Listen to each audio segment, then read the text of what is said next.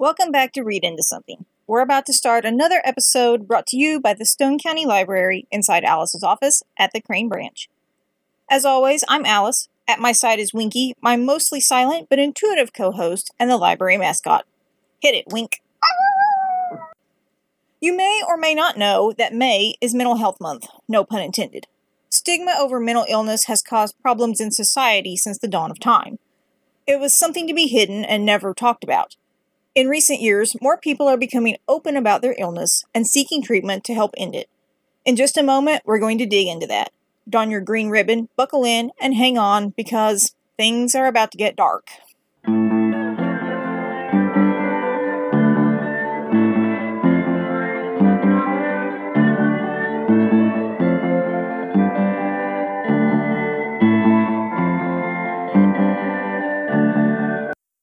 Mental health is an issue that I struggle to maintain. I think it's important to talk about it. I don't want to talk about my mental health because obviously I'm a hot mess, minus the hot and three times the mess. I will say that I've learned a lot about my anxiety in the last couple of years and how to sort of keep it in check. I strongly advocate seeking professional help if you have issues with anxiety or depression or any of the slew of other mental illnesses that can affect anyone, and not just you, but your loved ones. Many years ago, I had a chance to talk about and maybe treat my anxiety and depression. I didn't take that chance, and present me thinks that past me is a total idiot.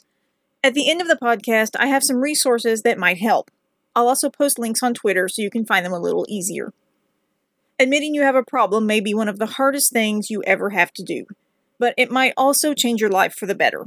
That said, let's talk about some horrible mental illness treatments. People. We are strange creatures. As long as there have been people, there have been other people trying to figure out what's wrong with people. Meaning that if someone didn't act the way society thought they should act, clearly they were wrong. In some cases, that meant detaining the not right person in an asylum, or worse, poking around in that person's brain. If you watched American Horror Story Asylum, none of the following is going to surprise you. Trephination, the act of boring a hole in one's head, is thought to have started as a mental illness treatment about 7,000 years ago. Got a headache? Let's drill a hole in your head. Don't think I haven't thought about doing that during a migraine. Got demons? Better cut a hole in your head so they can be freed and banished. Acting like a lunatic? Well, guess what? The answer to that problem is a hole in your head. You might think I'm joking, but I'm completely serious. Archaeologists have found a ridiculous number of skulls with holes that were intentionally put there. In some cases, it was actually a procedure to relieve blood gathering in the brain, which may or may not have saved lives. In a lot more cases, it wasn't. And sometimes the person who survived getting a hole in the head got more holes to the head. Yep, some skulls have more than one hole that didn't naturally come from their bones. Like me, you might be wondering if this has anything to do with the idiom, need it like a hole in the head. Weirdly enough, it doesn't. That phrase is most likely coined by Jewish writers who thought being shot in the head, thus leaving a hole, was unpleasant. You are most likely correct, writers. Here's one that you might be familiar with if you took history classes the practice of bloodletting. Because sometimes those darn spirits get inside you and need an easier way out than expensive trephination. Actually, a Greek physician named Claudius Galen believed that your body produced humors that could become unbalanced. There are a number of options for balancing your humors. You have the always pleasant vomiting, there's bloodletting or leeches, or purging, which we aren't going to touch. I'm sure that letting slimy little invertebrae suck your blood is absolutely going to fix whatever's wrong in your head. If you're not satisfied, go down the street and let someone else put a hole in your head. I don't know what's worse, the hole in the head or inducing insulin comas to rewire the brain. In the 1930s, doctors would allow a patient's blood sugar to drop so low that they fell into a coma. They would leave these patients in a coma for one to four hours, essentially a human reboot. Ironically, did you know that low blood sugar has a direct correlation with anxiety? When your blood sugar drops, your adrenaline goes up. With no real threat present, you can become irritable and sometimes downright irrational until blood sugar maintains a more stable level or it rises. But drinking coffee with sugar in it is not the recommended way to do that. Level it out, people. Doctors swore by that treatment and it was practiced until the 1960s. Another method, inducing fevers in the patients. In one case, a doctor infected a patient with syphilis symptoms with malaria. When the fever broke, the patient's psychosis symptoms had vanished. Not sure if it stayed that way. There were some other awful treatments like ice baths, electric shock therapy, isolating the patients, etc. I think it's pretty easy to blame the circumstances of the world for some of these mental illnesses. I mean, in the late 1800s, if you were working in a factory from sun up to sundown and someone was always catching on fire or having their hair ripped out by the roots, then you get to go home and eat beans for supper while your 15 children raise Cain. Yeah, I think that's a legitimate excuse for having anxiety or depression. Obviously, in other cases, many patients at asylums were circumstances of genetic problems or accidents. Whatever the reason for the mental illness, someone somewhere thought gathering these people in a building or on a campus was the way to treat them. Should that option be unavailable, some unnatural children were locked in their rooms or worse, closets and basements. Some asylums were started with good intentions. The doctors and nurses really did want to help the mentally troubled. But like all things, donors lose interest and things start falling apart. In asylums where holding the mentally ill was about getting money either from the families or the government, things went from it could be worse to I didn't even see that coming, it happened so fast. The patients were often ignored or neglected. They would be left standing or sitting wherever. In some cases, you know that sometimes mentally handicapped people make a lot of noise.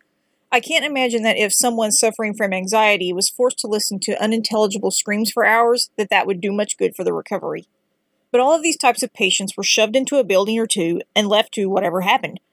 There were so many horror stories of abandoned asylums where mad doctors experiment on the patients.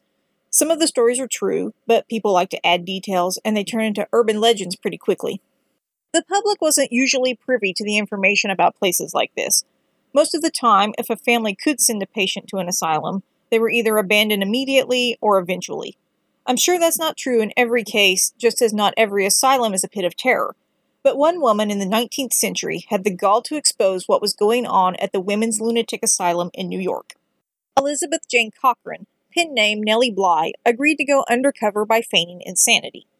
First of all, Nellie checked into a boarding house, stopped sleeping, and started accusing the other boarders of being crazy. She caused so much trouble that she was hauled to court. She was examined by a doctor and admitted to Bellevue Hospital. She didn't have any trouble convincing trained professionals that she was totally insane and couldn't be cured of it. The women she met there were mostly not insane. Many of them knew what was going on and had nowhere else to go. There were a lot of poor people and immigrants. Even if they could have proved their sanity to be released, the doctors didn't believe them. Some were then shipped to Blackwell Island, home of the Women's Lunatic Asylum. When she arrived, Nellie decided to just be herself, a perfectly rational young woman. And the more she acted normal, the more the doctors thought she was crazy. The food was inedible, and she found a spider baked into her bread. Gag. She was given a cold bath, thrown into a flannel gown, given a pillow and a blanket for her bed. The following morning, she and the other patients were instructed to do upkeep around the asylum. That was the highlight of her day, because after that, the women were told to sit on benches and not to move or talk for the rest of the day. That's hours of sitting and not being able to stretch. Nellie said no wonder some of the women were thought to be insane. How boring would that be?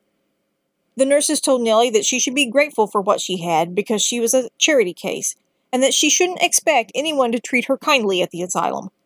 She reported that the nurses were often abusive and that all they were good for was gossip and flirting with the doctors. Nellie remained in the asylum for nine or ten days, I forget exactly which. Pretty sure it was nine. Fortunately, she was released when someone from the newspaper came to get her. She published her articles in the papers, and people were horrified by what was happening. The asylum got a heads up about it right before officials came to inspect the place. All the women she'd talked to who seemed sane had been released or moved elsewhere. The conditions weren't great, but all of a sudden, the patients had better food and treatment. Money was raised to improve conditions, and that's the end of that story. However, it's not like mental health got any spotlight. The archaic ways continued and even worsened with the invention of electroshock therapy and lobotomies. One of the best known and truly sad lobotomy stories is that of Rosemary Kennedy. If you think about the Kennedys, you think about JFK and Robert being assassinated. You think about Jackie O looking chic in her sunglasses and cute little outfits. You think about Camelot and the romanticized stories of these powerful people. What you probably don't think about is what happened to Rosemary. She was born at the family home and was the sister of John and Robert. When she was born, her mother was ordered by the nurse to keep her legs closed and not push because the doctor was unavailable. I looked into why the nurse couldn't deliver the baby. Because if it or the mother should die, it was on her. So she wanted to wait for the doctor. It was two hours before he got there because he was attending patients who had the Spanish flu. If not for that, with Rosemary being Rose Kennedy's third child, it probably would have been a normal birth. But because of the nurse's inaction, Rosemary suffered from a loss of oxygen. If you think making her hold her legs closed was bad, when she absolutely couldn't anymore, the nurse held Rosemary's head to keep her from being born. It was known even back in 1918 that if a baby stayed in the birth canal too long, they'd be deprived of oxygen. It soon became clear that Rosemary had some developmental problems. She didn't crawl, talk, or walk nearly as soon as her brothers had. At 11, she was sent to a school for the intellectually disabled. She later attended a Catholic school where a teacher was hired for her private instruction. However, she lived the life of the Kennedys tea parties, social outings, and a debut before the Queen of England. Her parents pretended she was normal and told everyone Rosemary planned to become a teacher and that she did a lot of social welfare work. But outside the family, no one realized she was moody, sometimes had convulsions, and became violent. In 1940, her behaviors became worse. She was kicked out of schools and camps and began sneaking out of her latest school at a convent. When she was 23, Joseph Kennedy had his daughter scheduled for a frontal lobotomy. He didn't even tell his wife until after the fact. This is a snippet of a quote from Walter Freeman, who helped perform the surgery. We went through the top of the head. I think Rosemary was awake. She had a mild tranquilizer. I made a surgical incision in the brain through the skull. It was near the front. It was on both sides. We just made a small incision, no more than an inch. The instrument Dr. Watts used looked like a butter knife. He swung it up and down to cut brain tissue. As Dr. Watts cut, Dr. Freeman asked Rosemary some questions. For example, he asked her to recite the Lord's Prayer or sing God Bless America, or count backwards. We made an estimate on how far to cut based on how she responded. When Rosemary became incoherent, they stopped. Dr. Watts later admitted he believed Rosemary was depressed, not mentally retarded. However, Joseph was afraid she'd ruin the family political careers. Because of her father's actions, Rosemary's brain function decreased until she was responding like a two year old and unable to stand up or speak as an adult. She spent the rest of her life institutionalized. Her parents didn't visit, although she had her own private house and a car she could go for rides in. An article also mentioned she had a dog she could walk. I read that she learned to walk again, but had a limp. The family explained her absences by saying she was reclusive and none of her siblings knew where she was. Her lobotomy wasn't made public knowledge until the 80s. There's a biography titled Rosemary that came out in 2016 and was written by Kate Clifford Larson.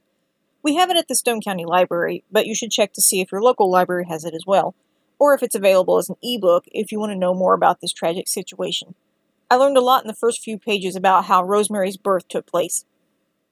Did you know that the lobotomy won a Nobel Prize in Physiology and Medicine in 1949? Fortunately, the practice went out of style in the 1960s because people finally started realizing that maybe you weren't bothered by the things that used to bother you, but you could also potentially become a vegetable. Shortly after, it was replaced by the first psychiatric medications. Fortunately, measures are less extreme, and illnesses that would have required patients to be hospitalized are now treated with medication and therapy. That's why, once again, if you suffer from any sort of mental illness, please talk to someone. It might be a family member or a friend, or even in some instances, a stranger. You can get the help you need. I'll be the first to admit I've suffered from depression and anxiety for years, and when I was finally unable to stand myself, much less what my family went through because of it, I made the choice to get help. It wasn't easy, and I'm still afraid of the stigma associated with mental illness, but it's such a relief not to have feelings that aren't constantly dark and hopeless. As mentioned before, May is Mental Health Awareness Month. It's been observed in May since 1949. As you've heard, before the 20th century and sometimes during, help wasn't always helpful. But the good thing about moving forward into modern times means that there's more resources and we're slowly understanding what goes on in the brain. For the last three years, my mom and I have run a 5K sponsored by the National Alliance on Mental Illness, NAMI for short. It offers a warm line so you can talk to people who can offer help. They have free group sessions too. I think it's a good place to start if you don't know what else to do. You can find their website at nami.org. They can get you in touch with a local group, or you can always call the National Suicide Prevention Line. I don't have any experience with that, so I can't offer any advice about what they do. I like to imagine that they've helped a lot of people, though. Mental Health America is another resource you can look into. Their website is mhanational.org. I find it sad that on average 22 soldiers a day commit suicide. If you or a loved one need help after military experience, you can visit pdhealth.mil for suggestions and call centers that can help. It's important to recognize that anyone can suffer from PTSD, panic disorders, anxiety, depression, schizophrenia, and more. You don't have to have a reason to feel sad or stressed. It's just like having any other chronic illness. In most cases, you can find help to start recovery. You don't have to live like that, and you don't have to die with it either. I learned in therapy that every single human ever is fallible. We all make mistakes, so go easy on yourself. You don't have to be perfect. It's a heavy topic, and I need a laugh to lighten things up now. Why do fish live in salt water?